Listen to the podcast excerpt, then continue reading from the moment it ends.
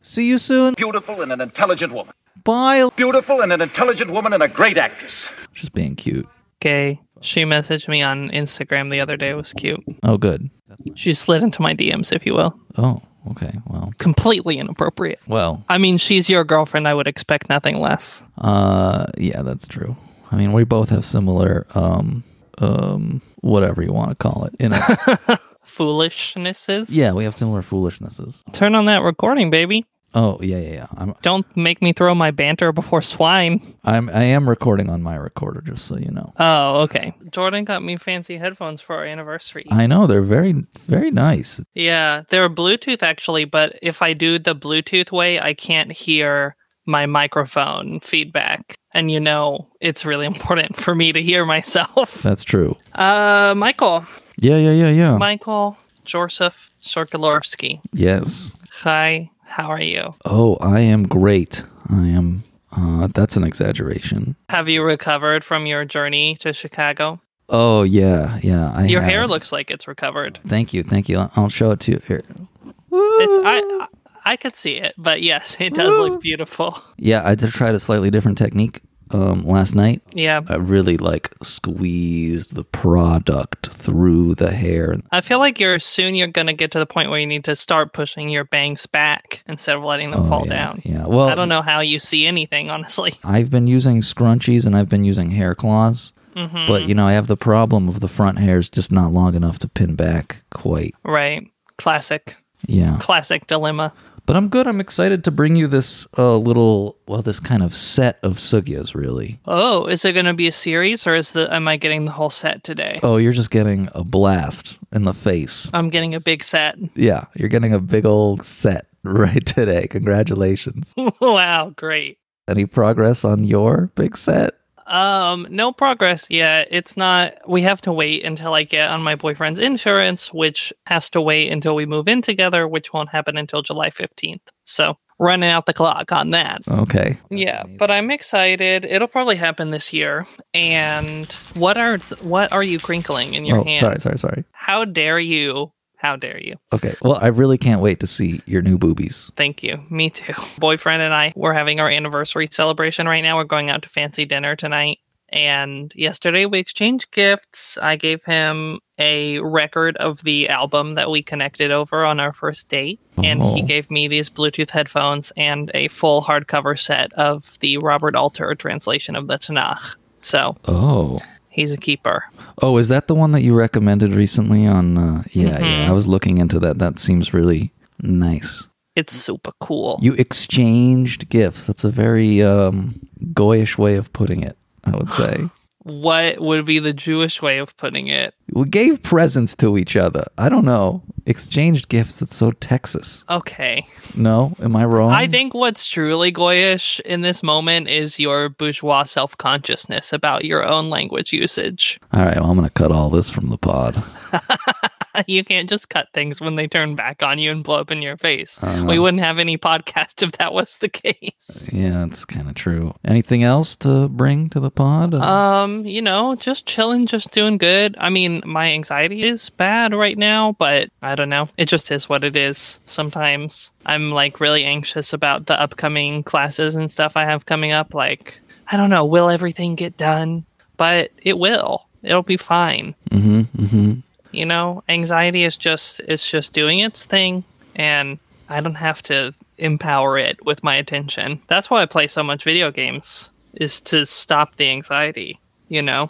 Mm, like an escape. Yeah, which I think is a fine strategy. Mhm. You know, I go to therapy, I do my work or whatever, but like, I think at some point there's some emotions that the best thing you can do for them is like distance yourself from them because paying attention to them actually just increases how much you have them. That is a bold claim. I don't have enough emotional experience in this life to know the answer to that question. Yeah, I guess I'm just saying I think anxiety for me at least to a certain extent if I try to puzzle out my anxiety, I end up just causing more anxiety and the more I go into it, the more it is produced. You know, it's like how you need to put a band-aid on your wound. You need to give the wound space from the world to heal and sometimes it's okay to sort of just put those unhelpful emotions away from yourself. Oh, okay. No, I don't think it works for every emotion. I don't think we can just shove our emotions into a box, but I think there are certain sort of emotional patterns that the best thing you can do is sort of be like, eh, that's not important. My anxiety is not important. I don't need to devote a bunch of time to it. That's what it wants me to do. Sort of like an opposite action kind of thing. So anxiety is different from I have uncontrollable anger for some reason. Right. That would be probably a pretty different situation. Yeah, I think this yeah. mostly has to do with anxiety or like depression, you know, like sometimes I have content warning suicidal ideation and my brain is like you should kill yourself and I'm like, mm, that's not important. I'm going to eat pizza. Yeah, that's the right technique, definitely. Loved ones and pizza. We all have our strategies. Mm-hmm. This has worked well for me so far. Baruch Hashem. Baruch Hashem. Well, on that scintillating and joyful note, We're gonna do a real hard pivot. blast me with some Talmud, babe. Okay. So you know I just went to Chicago to visit these children of my friend. Mm-hmm. Right. Queer Talmud capital of the world. Wait, is it really the queer Talmud? Oh, it is. That's where yeah. Sfara is. That's where Oh, their okay, offices okay. are. Some would say it's the queer Ta- Talmud capital of the world. Other people would say that's our podcast. Who knows? Okay, okay. Um, you heard it from Hava people, JK, not JK. from me. Uh, so I, I was was thinking about children, and I wanted to know if the Talmud had any advice on how to deal with children, because I was dealing with a toddler and a baby, watching them, holding them, all that nonsense, and it was a lot. I was just curious, what do these old rabbis have to say about children? So I bring you first to Ta'anit twenty four a. Thank God. Uh, Thank God. Why thank God? I don't know. Just it's great. Glad to be here. Glad to be here on Tani 24A. Good. I'm glad you're glad. So Rav is visiting a place where he ordered a fast to take place. Because Tani is a Masechet that is about fasting, theoretically.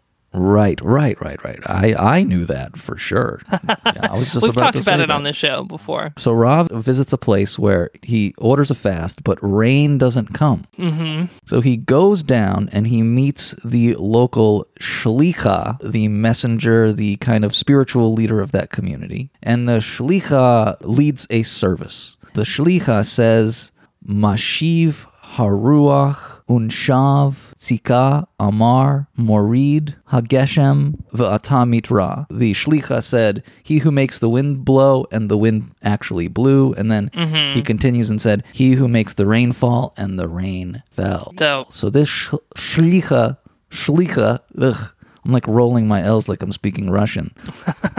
is able to do something that Rav was not able to manifest, right? He was able to get God to bring some rain. Right. Very important. So naturally, Rav wants to know what is it? Like, how are you able to do this? Why is this guy so much holier than Rav, who's theoretically, because he's such a chacham, such a wise guy, he's like, should be a very effective rain bringer. Exactly. We know Rav. You know him, you love him. He's great. you know, very important in the Talmud MCU. So Mr. Shlicha tells us he teaches all the kids Torah. Even if the kids are poor, he teaches them Torah. And Aw. yeah, isn't that nice? And he doesn't ask for any money from the poor kids. So he's got a sliding scale situation going on. And then he also says this little bit: "V'it li pira dichvore v'hol man defasha mishachedna le minachu umsadrinan le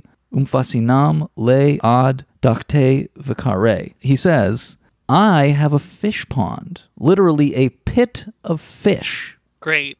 And any child who neglects his studies, I bribe him with presumably this fish pond, with the fish in the fish pond. Right. I thought he was going to throw them into the fish pond. I thought it was going to be punitive, but it's positive. No, this is positive.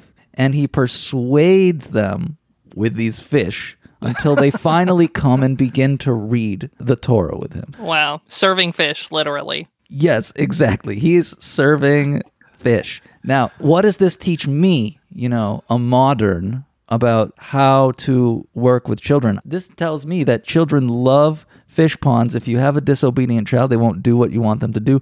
Bribe them with fish. When I was a kid, for a little while, we lived in the country and there was a pond where we lived and it was full of catfish and i don't know if you know this about catfish but one they like reproduce really fast and fill up closed environments really fast and two they're like cannibalistic catfish eat other catfish Oh, I did not know that. we had a trash can of dog food by the pond and we would throw out dog food for the catfish and it would be like a swirling maelstrom of catfish attacking each other Oh, that is terrifying. um, so that's what i picture when i picture a pit of fish and i have to say it, it worked you know i loved that fish pit okay, well that's great. I'm glad. Were you a disobedient child? um that's co- that's complicated i was performatively obedient Oh, I okay. would say because I was the middle child and my older brother was the fuck up slash is the fuck up and my younger brother was sort of the baby and you know could do no wrong so I was sort of the one who like showed how worthy of love I was by like being good Oh, okay, yeah. which is a pattern that has haunted me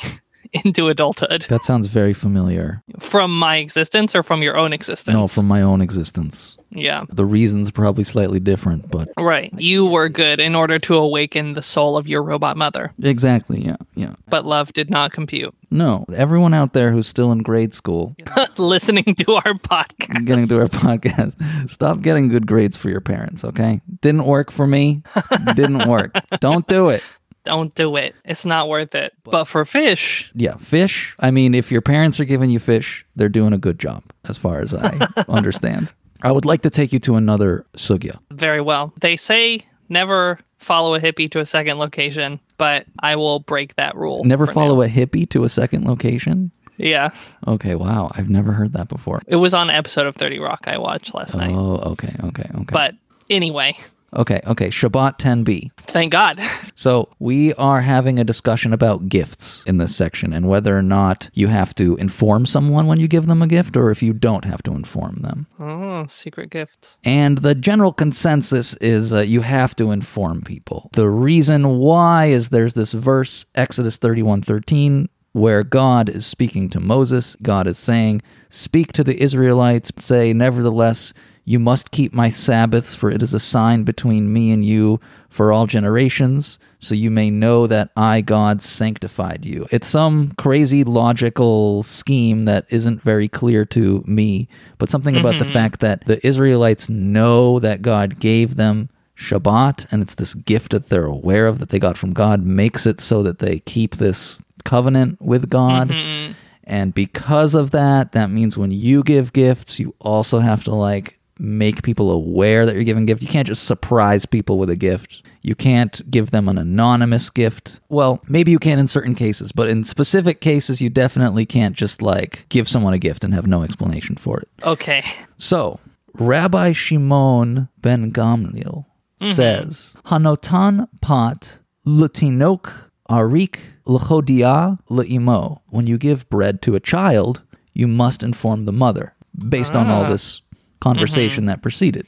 Right. So if you're hanging out with a kid, you give the kid some bread, you give the kid a gift, you have to let the mother know that you do that. Mm-hmm. But then the question is, ma aved le? How do you do that? You know, you're with the kid, the mother could be somewhere else, and you Right. give the kid bread. How do you inform the mother in order to fulfill this duty that you have? Abaye comes in. He says, Sha'ef le mishcha umale le kula. In order to tell the mom that you've given the child bread, is you smear the child with oil and put eyeshadow on him. Right. Fabulous. What do you make of this, Hava? And then your baby comes home and you're like, damn, my baby looks fabulous. She must have gotten that bread. What do you think? What What do you think is going Um, on? the oil part i guess makes some sense the eyeshadow i'm confused i'm confused that's what i'll say i'm confused I think the intent here is that this is according to Rashi. right The intent is the mother sees that the child has eyeshadow and oil on them and asks the child, What's the deal? And then the Oh. child will say, Oh, this guy put Gave me eyeshadow on me. some bread and also did my makeup yeah. And so that the mother will find out about the bread because there's a visual, you know, that she needs Right. to ask the question. Right. This, uh, I feel like, makes the assumption that you also carry a full makeup kit around with you at all times. I guess so. Because if you give a child a piece of bread, they're going to want a full face of makeup to go with it. Yeah, it's it's very weird. It's very weird. Rashi kind of makes this poetic little phrase where he says, "Notain kahol saviv yahinu v'chein l'shonu b'talmud." Put eyeshadow in his eyes and Talmud in his mouth. Oh, yeah. Make everyone a gay, fabulous, made up Talmud baby. It's great. I mean, this is what you're supposed to do. I'm imagining now in my head it's just like Angelica from the Rugrats, Mm-hmm.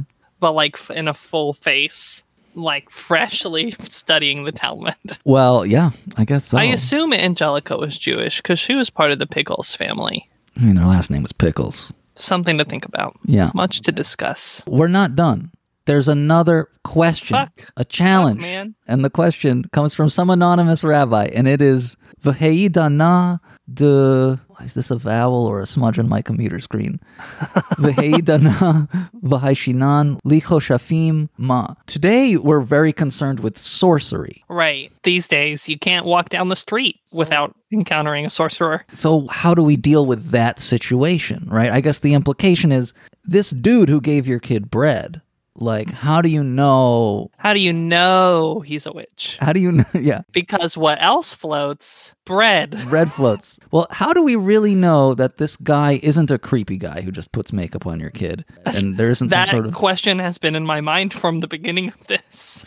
Well, here's where Rav Papa comes in. Amar Rav Papa. First of all, there's a rabbi called Papa, which I did not yeah, know. it's classic. She'ef le meoto hamin. Instead of putting eyeshadow on him, because everyone's gonna know that you that that's I guess associ- That's sorcery. that's sorcery.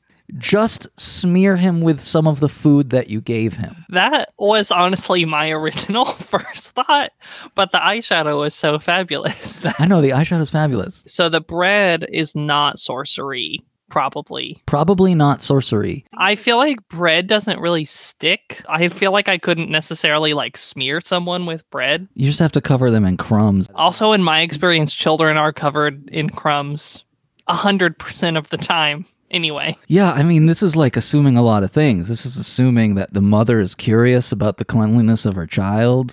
Right. I would be much more curious about the fabulous makeup. Yeah, I feel like the fabulous makeup would be a lot more telling. There's a lot of like wonderful little assumptions here. Like in the past, we used to do this. Now we're concerned with sorcery. We don't. Right. Used to be you could walk down the road and put makeup on a child and no one would think anything of it. But nowadays, the sorcerers have moved into the neighborhood and an honest man can't put makeup on a stranger's child I know. it's- without people thinking it's funny. Yeah, it's awful. It's awful. But in an ideal world, you know, assuming there's no sorcerers, if we could live in Right. paradise, then Right. good men would be bribing children with fish and sending them home with eyeshadow and a full tummy A full tummy of fish and bread. and their mouth full of Torah. Wow. Well, may it come swiftly in our days. Yeah, I hope so. Th- I want to live to see that. Wow. I wish someone had put eyeshadow on me as a child. Yeah, that would have been nice, actually. well, shit. This is what I brought. yeah, I mean, I feel like there's not, there's really no commentary, you know? It's just Gonzo, Gonzo Talmud, which I love. I love Gonzo Talmud. Okay, so on a change of note, I want to bring something from a listener. Oh, okay. Okay. Before we wrap up, a dear listener, Matt, sent us some stuff related to episode 69A Capitalism is a Death Cult. If you recall, we talked about gladiators on that episode, and Matt sent us some interesting information from different books about gladiatorial combat. So I wanted to share that information. okay. One of the pieces is on the origins of gladiatorial combat. The original purpose and meaning of such funeral games may be understood as a form of human sacrifice. Men fought to the death at the funeral of a much valued leader whose spirit benefited from the spilling of blood. More importantly, the slaying of human victims acknowledged the importance of the loss to the community and enhanced the public reputation of the deceased in a way which transcended his mortality. The combats also demonstrated the capacity of the heir, who arranged obsequies in pious duty and exercised the authority necessary to command death itself. which is from the Roman Games, a source book by Alison Futrell. Whoa. And then, secondarily, on the origins of animal shows, from fair early days, animals had been a part of the religious festivals of Rome, incorporated into ritual as part of the sacred performance meant to guarantee the goodwill of Rome's gods. The grandiose display of exotic animals in Rome, however, is connected to the spread of Roman hegemony. Romans encountered unusual and intimidating beasts and gained access to supplies of such rare animals as part of the expansion of Roman authority. First of all, thank you very much, Matt. I love when you guys send us stuff like this. So it sounds like we were right on the money about the whole death cult, death worship issue. Yeah, and it would make sense that that would appear. If there is a spiritual component, uh, it would make sense why they would be talking about that in Avodazara in that Messiah. Right. Exactly. And also, I think it clarifies even more how much, in a certain sense, capitalism is a religion unto itself, whose sort of primary virtue is death. You could weave a nice metaphor there for sure. Yeah. And what are we on this show if not weavers of metaphor and makeup artists of children? You know, like when I hear stuff like, oh, I should probably react to what you just said. It took you a second on that one. When, when I hear these kind of um, complex justifications for some base activities, probably the activity existed in some form and then it was justified later on. Yeah, I mean, I I'm sure this whole thing about death it's sort of a post facto explanation, but I think there was probably some subconscious stuff about that Sure, yeah, yeah. going on. You know, I think whoever commanded the first gladiatorial games was like, "This is gonna be cool as fuck," Yeah, but sure. subconsciously, the reason he thought it was cool as fuck was because of the religion of death and colonialism. Uh, yeah, I guess. Yeah. sure. Thank you for your support in this endeavor. So I Great, guess, well- what's the moral? th- I, there's no moral. Everything is permissible, nothing is forbidden, but don't be a bitch about it. Uh. Is the moral. Okay, that's fair. don't sell lions to the Romans. I guess like don't work for Raytheon is the equivalent. Yeah, don't You work know? for Raytheon. Don't be a cop. Don't be a cop. Don't be a military contractor. Yeah. I mean, I think we all know that. I think if you're listening to this podcast, hopefully you know that. Yeah, yeah. Well, I say we wrap it up. Let's wrap it. Okay, listeners, thanks for joining us today. Go join our Patreon at patreon.com slash Java de Cordova to get access to twice as many episodes. Give us a call or a text on the Talmud hotline at 401-484-1619 and ask us a question anonymously at our website at hihowareyou.com. You are each a shining star. You are each a flake of glitter upon the eyelid of a child learning Torah. That's right. That's right. And we love you for that. And we will talk to you soon. Yeah. Shavuot Tov. Shavuot Tov.